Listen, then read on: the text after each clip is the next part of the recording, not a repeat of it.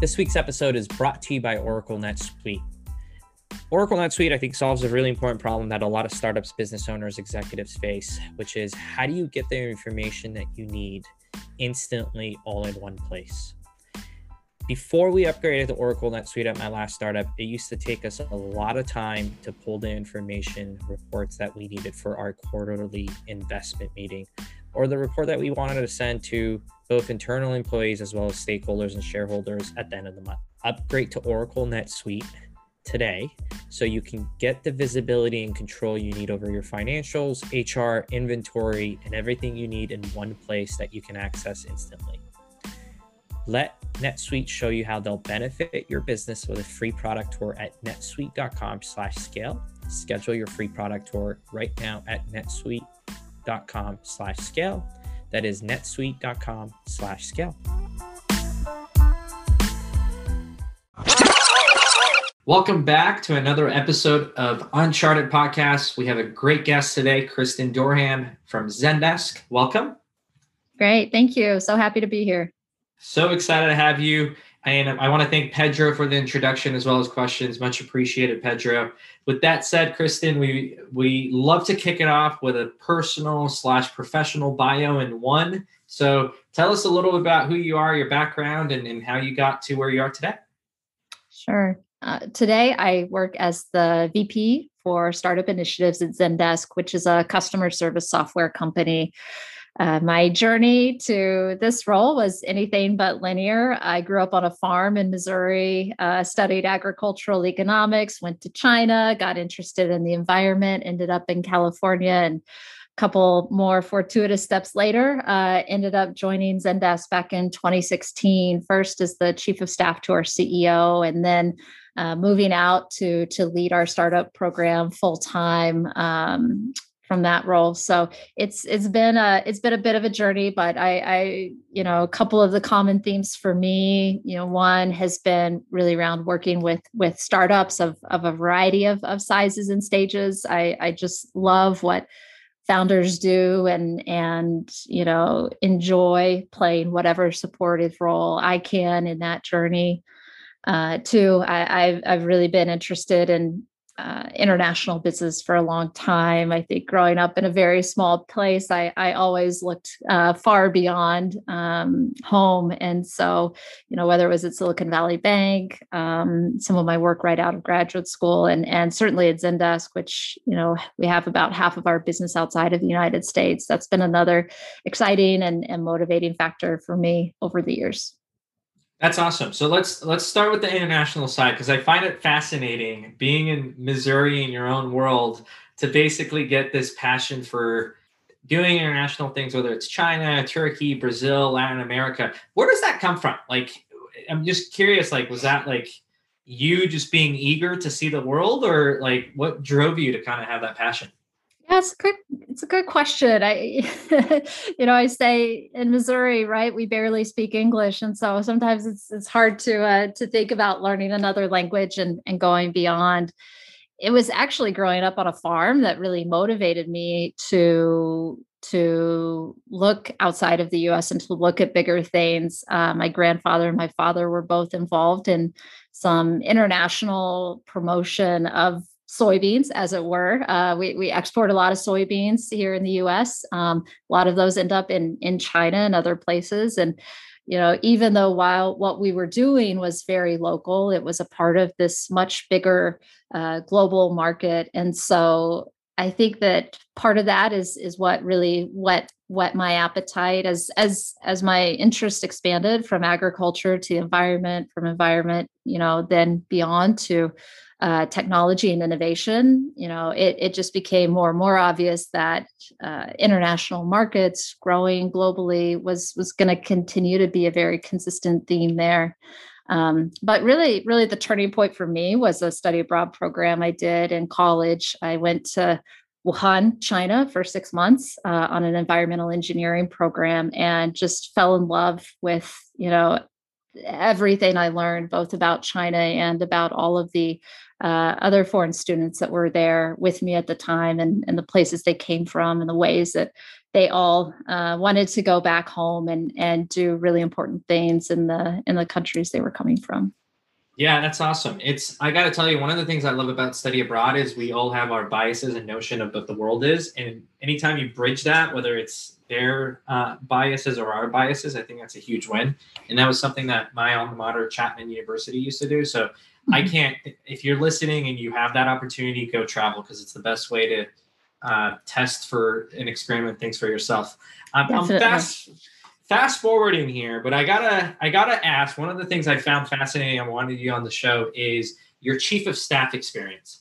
And anytime I hear that, I gotta think like I I think about like the the shows I watch that are about like politics or like just that's that's what comes to mind, like the chief of the staff of the president or the CEO or something. So please get the ignorant people such as myself that might not know what you do day in day out. Like what does a chief of staff do? How did you get the role? Like what does the day to day look like if there is even such a thing? Would love some context there. Sure. It's exactly as glamorous as what you see on TV, uh, or or maybe not exactly. Uh, yeah, it going into into this role of chief of staff it was it was new to me. I was only the second person at zendesk to sit in this role. Um, now now we have uh, our, our our third person who was um, was it is our chief legal officer now working with our ceo uh, and so you know being it being such a new role at, at zendesk and and a new role for me one of the things that i really appreciate about it and have you know since seen in other places and talked to others in this role is that really it it ends up becoming it becomes what the institution needs at the time. It becomes what the ceo needs at the time and it becomes what unique skills the person in that seat can bring to the table. Because ultimately any organization that hires a chief of staff has way more uh, issues and, and objectives and, and priorities than what any one person can can take on. Uh, this role is to really give more lift to the CEO by taking on whatever it is uh, of that long list of priorities that is possible. And so when you know when I joined, some of the some of the easy obvious things were running weekly uh, staff meeting with the CEO, running the weekly uh, e-staff meeting. Uh, you spend a lot of time working on town halls, other internal communications.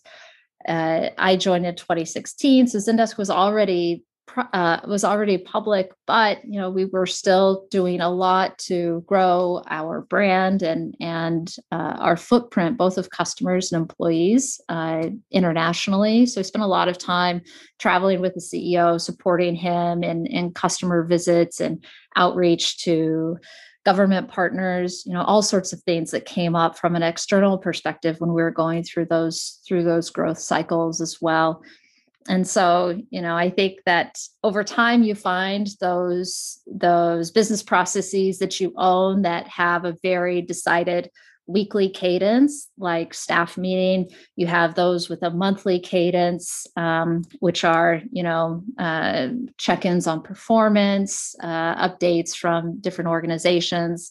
You've got your your qbrs on a quarterly basis. And um, generally we we started with um, good annual planning and inched our way towards long range planning um, when I was in the role too. And so you you can have that cadence to the work, but at the same time, you know, you got to be ready for whatever the um, issue du jour ends up being. And so I think that for folks who who are curious about a role like this you know one it's it's great for a generalist you really get to flex all of your muscles um, and and two though you know you you really have to be you have to be comfortable with the idea that you're going to be in this very supportive role that you're going to influence and direct a lot and probably own final execution on on very little. And so for me you know that was that was an interesting learning uh, about the role and about myself, which which ultimately you know motivated me to want to kind of take our startups business and and go and own and run that full time. You know, when I when I really started seeking that that one thing that I could fully uh, own and sink my teeth into. As Zendesk, since you've been there, has gone from a million dollar company to a billion dollar company. Uh, what's changed? What's remained the same? I'm curious to hear about your experience. Some of the things that we expected would propel that growth haven't haven't materialized yet, and and others, uh, you know, really really took off in ways that we hadn't anticipated at the time. And so, you know, I think um, I think within that, the lesson is, you know, you you you always wake up every day being very being very planful trying to trying to think you know what is what is a doubling of this company going to look like in terms of revenue in terms of customers in terms of employee size? Uh, you make the best assumptions you can and then you get to work and, and adjust as it goes along. Uh, now that we're at a billion dollars in in revenue um, you know, uh, and I'm I'm a little bit more of an outsider from the CEO's office now than before, but you know, I think I think some of the really important things that change are the are the you know the size and the globalness of our employee base. You know, when when you're smaller, you can sometimes take shortcuts when it comes to creating internal culture, uh, ensuring that people understand what's going on within within the company, that they're well informed as you get bigger you have to be very intentional about that because you know you you over time accumulate people who have very different starting points with the organization. And so ensuring that everyone kind of shares in that same story and that same vision is is increasingly important. And and for the ceo you know probably his or her most important job going through those cycles is, is just repeating the story over and over and ensuring that culture ensuring that the focus on the customer maintains the highest fidelity uh, as you go through um, the successes and the challenges that come when you when you scale like that. If there was one actionable thing that you've learned over the years of how an executive a ceo really hammers home like the priority to get everybody moving in the right direction knowing like why we're doing the things like you're doing over the years, what what's that like one actionable tip that's really helped Zendesk move in that direction? I'm just curious, like if you had to give something a little more tactical. I think one of the things that Mikkel does a great job at is every single town hall reminding everyone why we're there. Uh, you know, you you may you may get fatigued with with kind of repeating the mission, repeating the focus again and again, but you know that uh, that emphasis is really important.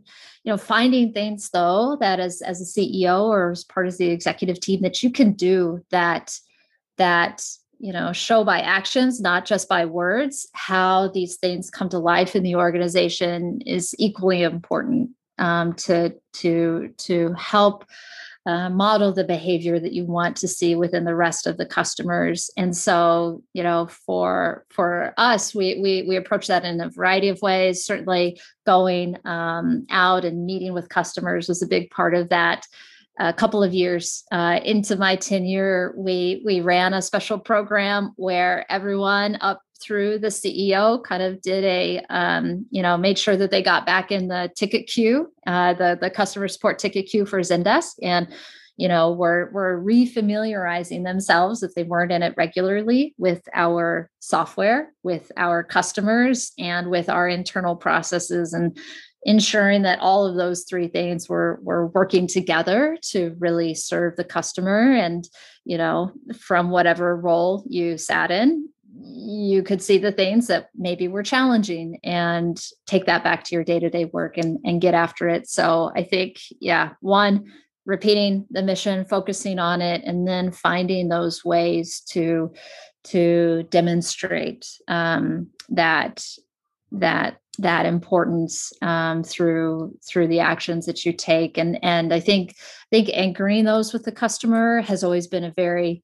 you know obvious and, and direct and and um, clear way for for a company like ours to to demonstrate the commitment um, to our values. Yeah, leading by example, right? That's half the battle sometimes. Yeah, because I, you know the other thing is is is over time you, you are going to have to rely on everyone else in the organization to carry this forward too, and and that that's that's probably the other important part of it is you know over time you realize that that your ability to get really down into the depths of of thinking about creating culture it just gets harder and harder, and so again like you know these these these touchstone moments that you can create um, and and make it easy for for others in the organization to go out and replicate are are so important. Yeah. Um, i gotta ask i'm sure you had a lot of different initiatives things you could have done. Why did we double down and why did we focus on the zendesk for startups program? Like where did that excitement come and how did you make that decision?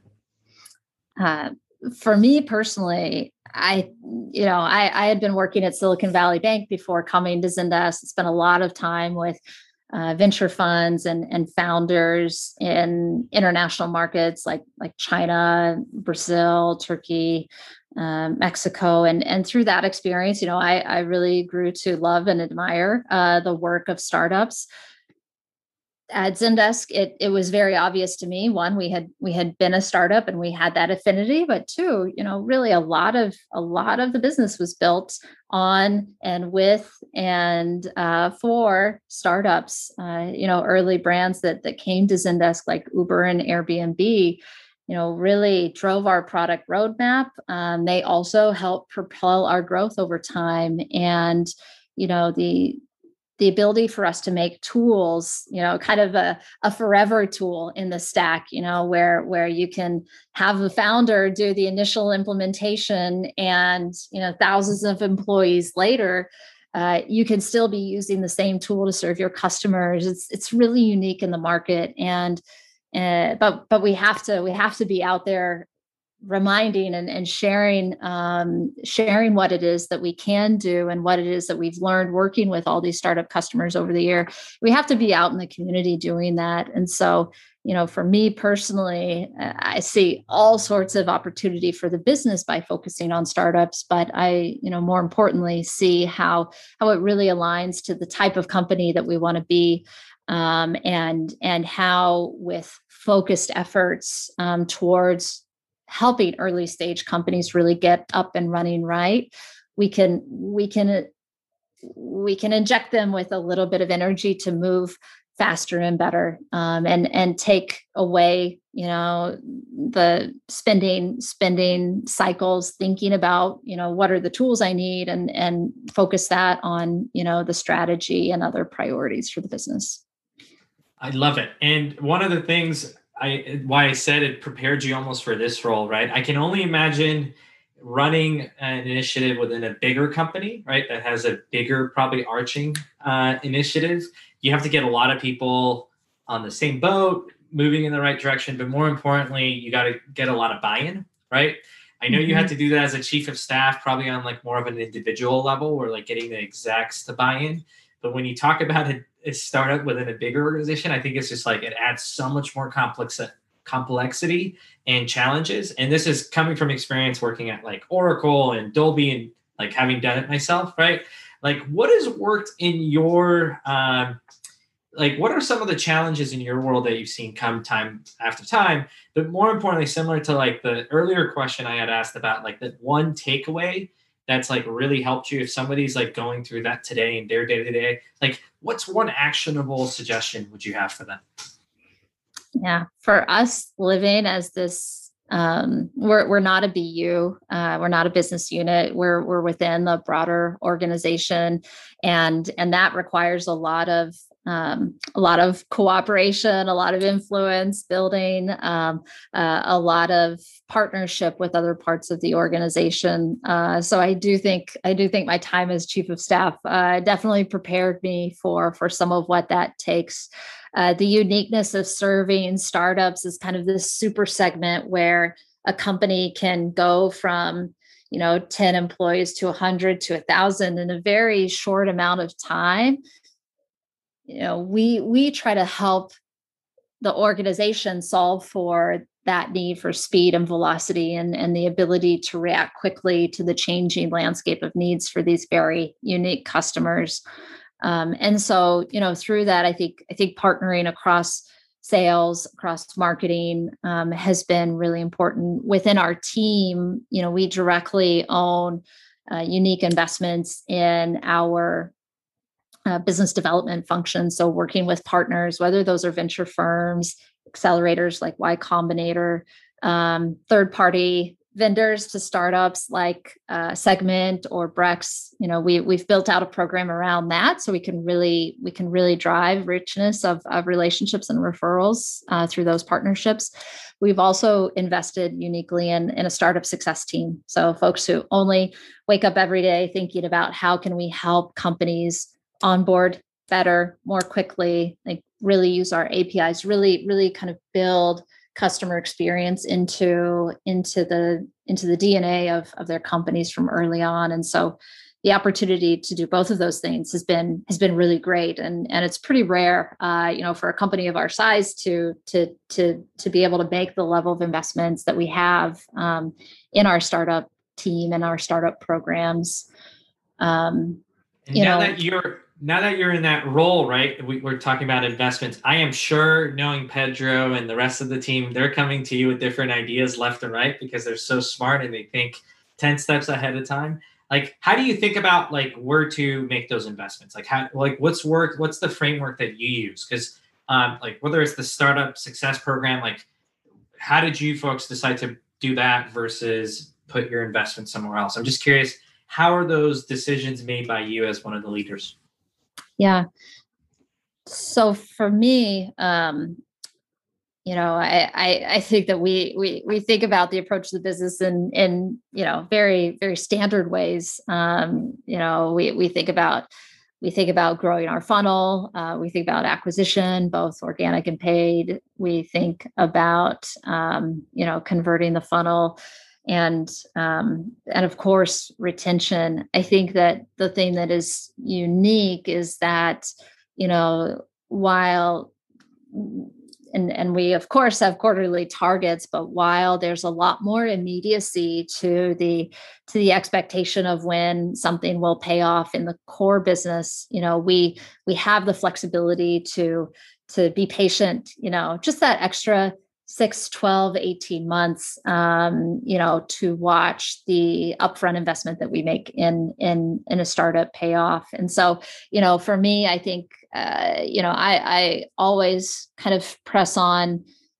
when it comes from an investment standpoint you know what are those things that uniquely we can do as a team that you know we we've got this huge billion dollar organization alongside of us which will do plenty um, else you know but what are those things that that are really going to change the dynamic for an early stage founder or an early stage startup team when they're when they're you know first grappling with those challenges of of supporting a growing customer base and preparing for scale. And so that you know really trying to solve for that unique gap which is um, which is really about um, how do you do this in practice? And and meeting that challenge with our success investments has been a big part of it um, you know, we also know that startups look to their investors for a lot of advice and a lot of good direction early on, and so that's part of what's motivated our investment in the in the business development function that we have. You know, the more that we can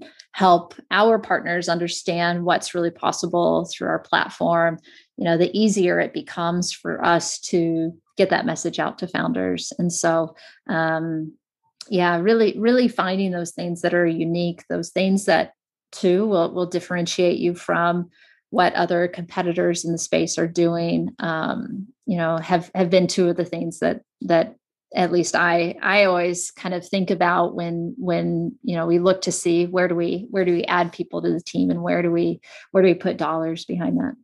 That's great. And one last question to conclude our uh, amazing show. If the wiser kristen could go back to the younger kristen what advice would you give yourself the the wiser Kristen would tell the younger Kristen to to learn how to code a little bit more. Not as fluent as I need to be.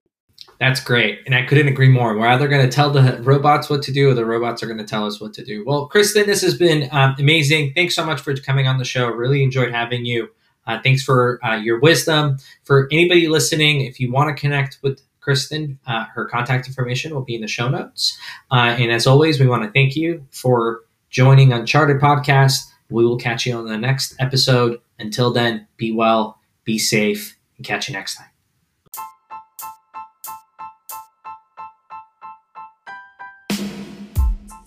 This week's episode is brought to you by Oracle NetSuite. Oracle NetSuite, I think, solves a really important problem that a lot of startups, business owners, executives face, which is how do you get the information that you need instantly all in one place? Before we upgraded to Oracle NetSuite at my last startup, it used to take us a lot of time to pull the information reports that we needed for our quarterly investment meeting or the report that we wanted to send to both internal employees as well as stakeholders and shareholders at the end of the month. Upgrade to Oracle NetSuite today so you can get the visibility and control you need over your financials, HR, inventory, and everything you need in one place that you can access instantly. Let NetSuite show you how they'll benefit your business with a free product tour at netsuite.com slash scale. Schedule your free product tour right now at netsuite.com slash scale. That is netsuite.com/scale.